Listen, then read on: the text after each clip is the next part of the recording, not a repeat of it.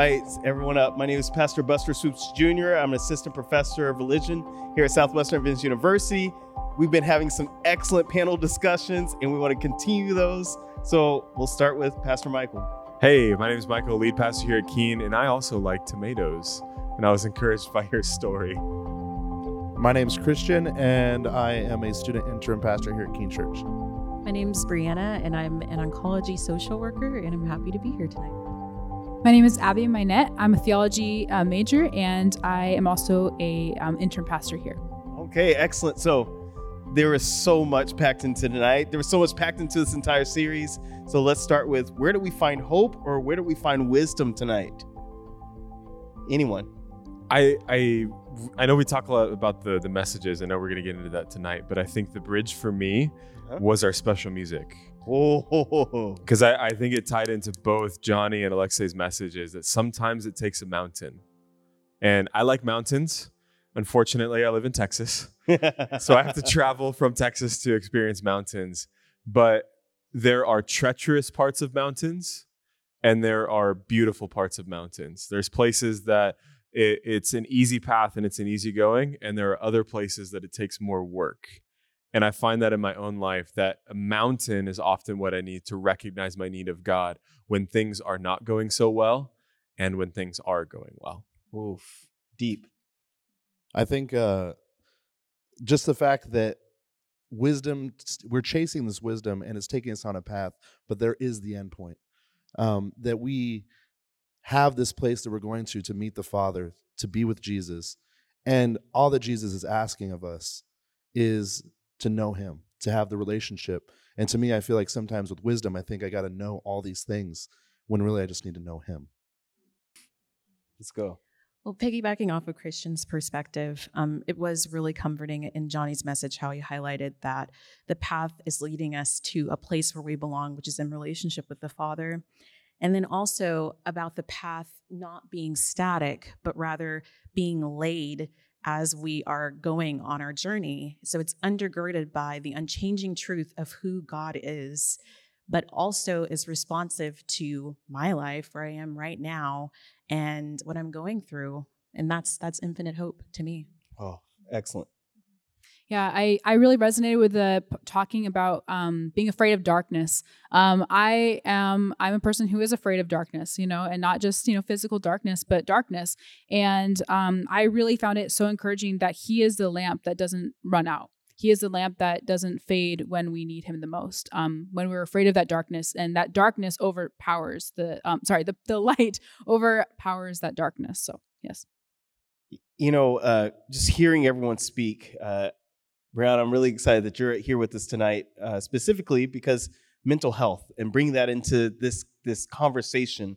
And I, I, know we're diverting just a little bit, but I don't know. I just feel really impressed. If someone out there, uh, maybe they're hearing this and like, I don't feel wise, or I don't believe, I, I haven't experienced God, uh, and I'm struggling right now. I'm dealing with anxiety. I'm dealing with depression. Right? How do we give them hope? Uh, how can we share wisdom with someone might be going through that tonight? Mm, that's a fantastic question. Um, I'm going to divert a little bit, but I'm going to come back to the point. So, Please do. um, working in oncology social work is really interesting because I'm faced every day with patients who are coming face to face with their mortality in a way that they never expected to. Um, their lives have been shaken up, their plans have kind of been uh, delayed.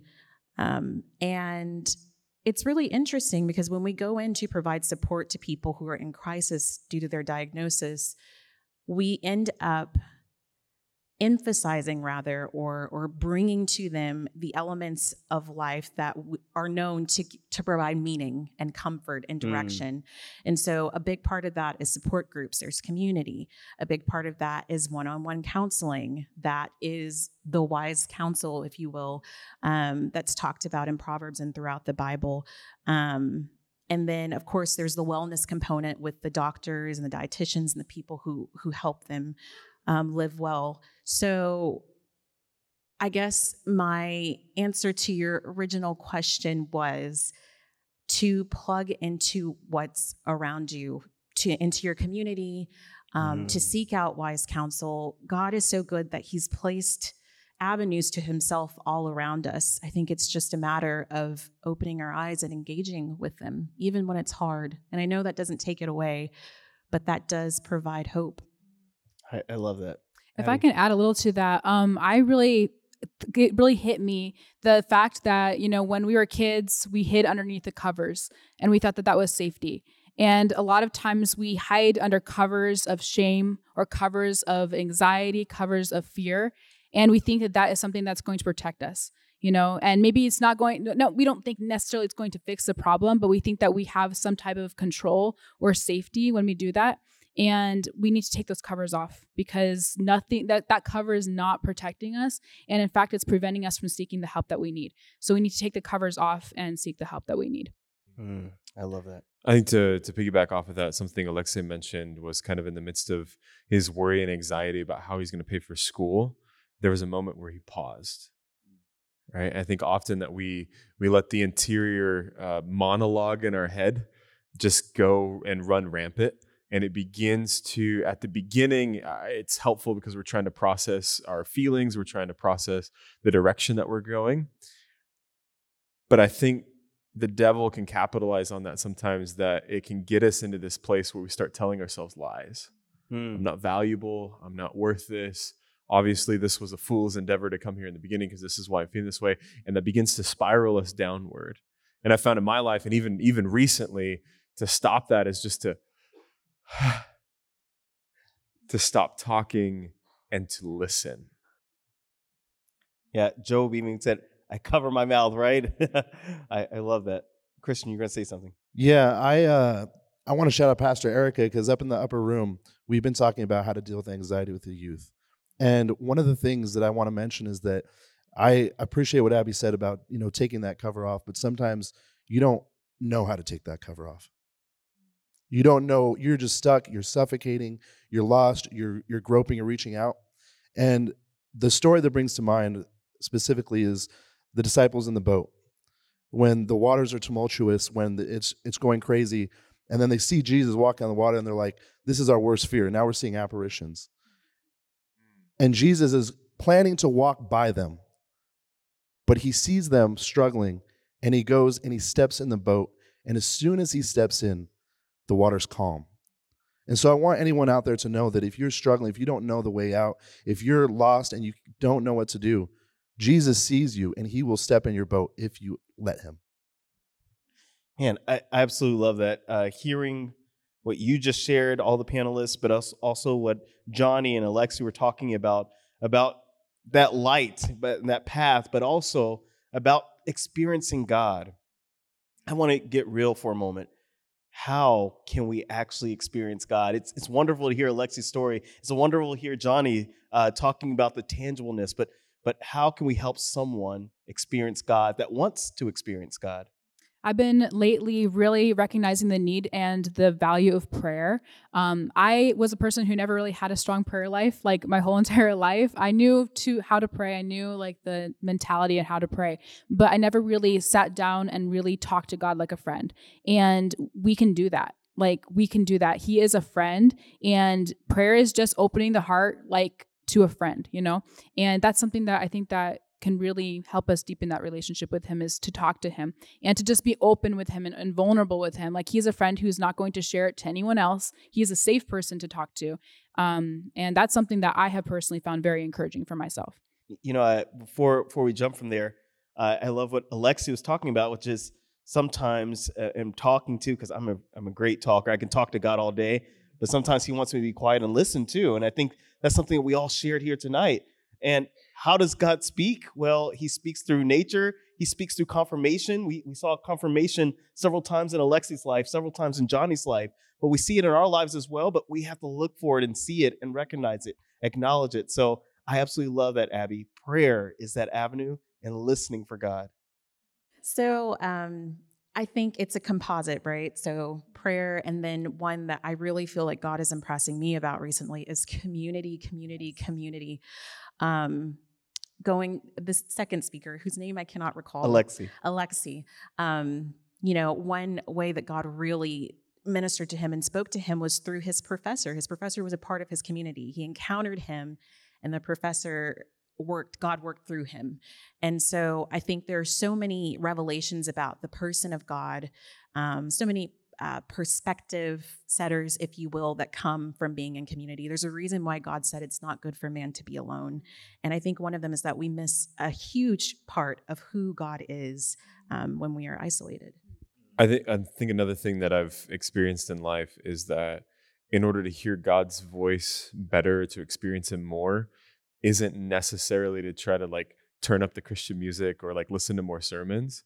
What it is is pulling down the noise of everything else because so often we can we can get stuck in in the little computers we carry around in our pockets and um, we can get focused on what our dreams or aspirations are and those can be the loudest voices in our lives and so it's not so much turning god up more perhaps it's turning everybody else down Mm. so that we can hear god's voice So there's golden, uh, there's a golden moment in silence, making silence happen in our lives. I love it. I'm glad I stayed silent because it just transitions all the way through. Is uh, with the story of Job, right? He's he's talking to God and and I've always wanted God to talk to me, right? It's like always like, Lord, speak to me. I want to hear your voice. I want to hear your voice. And I love how, you know, he stays quiet and for two chapters, right, Lexi, that he goes on and God's talking to him. And I love that. And I think sometimes myself, I miss the point that God, as much as I talk to him through prayer, he desires to talk back to me. And he has created the word filled with thousands and thousands of words to speak to me. And I just got to crack open the book and read it. And I feel like sometimes we don't want to take that step to allow God into our life by just spending the time being still, being quiet to allow him to affect our heart and affect our path. Yeah, you, you know, I, I love that because the his word is a lamp unto, our, our feet and a light unto our path, right? But just like a flashlight, you have to turn it on for it to work, right? And we have to open up the word and allow it to speak to us. So absolutely love that. And that came full circle. So beautiful. Uh, anybody else? I I I, want to just open it up now. Is there something uh, maybe the Holy Spirit's inspiring you and, uh, and telling you that you need to share? Uh, we'll open up this moment now for our final panel discussion. I wish we had these every night. Sorry, it's me. Can I be uh, totally vulnerable with you guys? Please. These past two days, I've been coming looking for hope. And no slight to the, the speakers. I know a lot of people have been finding hope. I haven't been finding hope. But tonight I found it. And for anyone who might be feeling hopeless, I want you to just know that you just have to be still and know that He is God. And as I was sitting there, I was listening, and the, the song came to mind. And I'm not a singer, but Wayma- Waymaker, Miracle Worker, Promise Keeper, Light in the Darkness. My God, that is who you are. He desires a relationship with you. And you don't have to do anything, He's provided everything. He just asks you to jump in the yoke with Him, to jump next to Him, and He'll do everything. Just come to Him. I, I wrote this down what johnny said sometimes even the brightest path we can trip on that path right so you can be coming here for three nights and we you know just immersed in like good theology and study of god's word and even on the brightest path you can still trip and so i think an encouragement to anybody listening those of you that are here tonight that even though things may be going well or you find yourself in the right spot that you can still be tripped up Well, you know, uh, as you just shared that, I was thinking of uh, Proverbs. I think it's 22. But uh, though the righteous man falls seven times, he gets back up again, right? But the wicked fall by their calamity. It's funny because the wicked fall and they don't even realize they've fallen. But God is there for the, is there for uh, is there for us those who have fallen, and He's the one that helps us to get back up because our eyes are fixated upon Him. So, anybody else? I really like where it was saying that life is less about knowing the next step and more about walking and following the person that we can trust. Um, and we don't have to see God to follow him. We're told to walk by faith and not by sight. Um, but he is trustworthy and true. Amen. Amen. Well, I guess I'll share mine.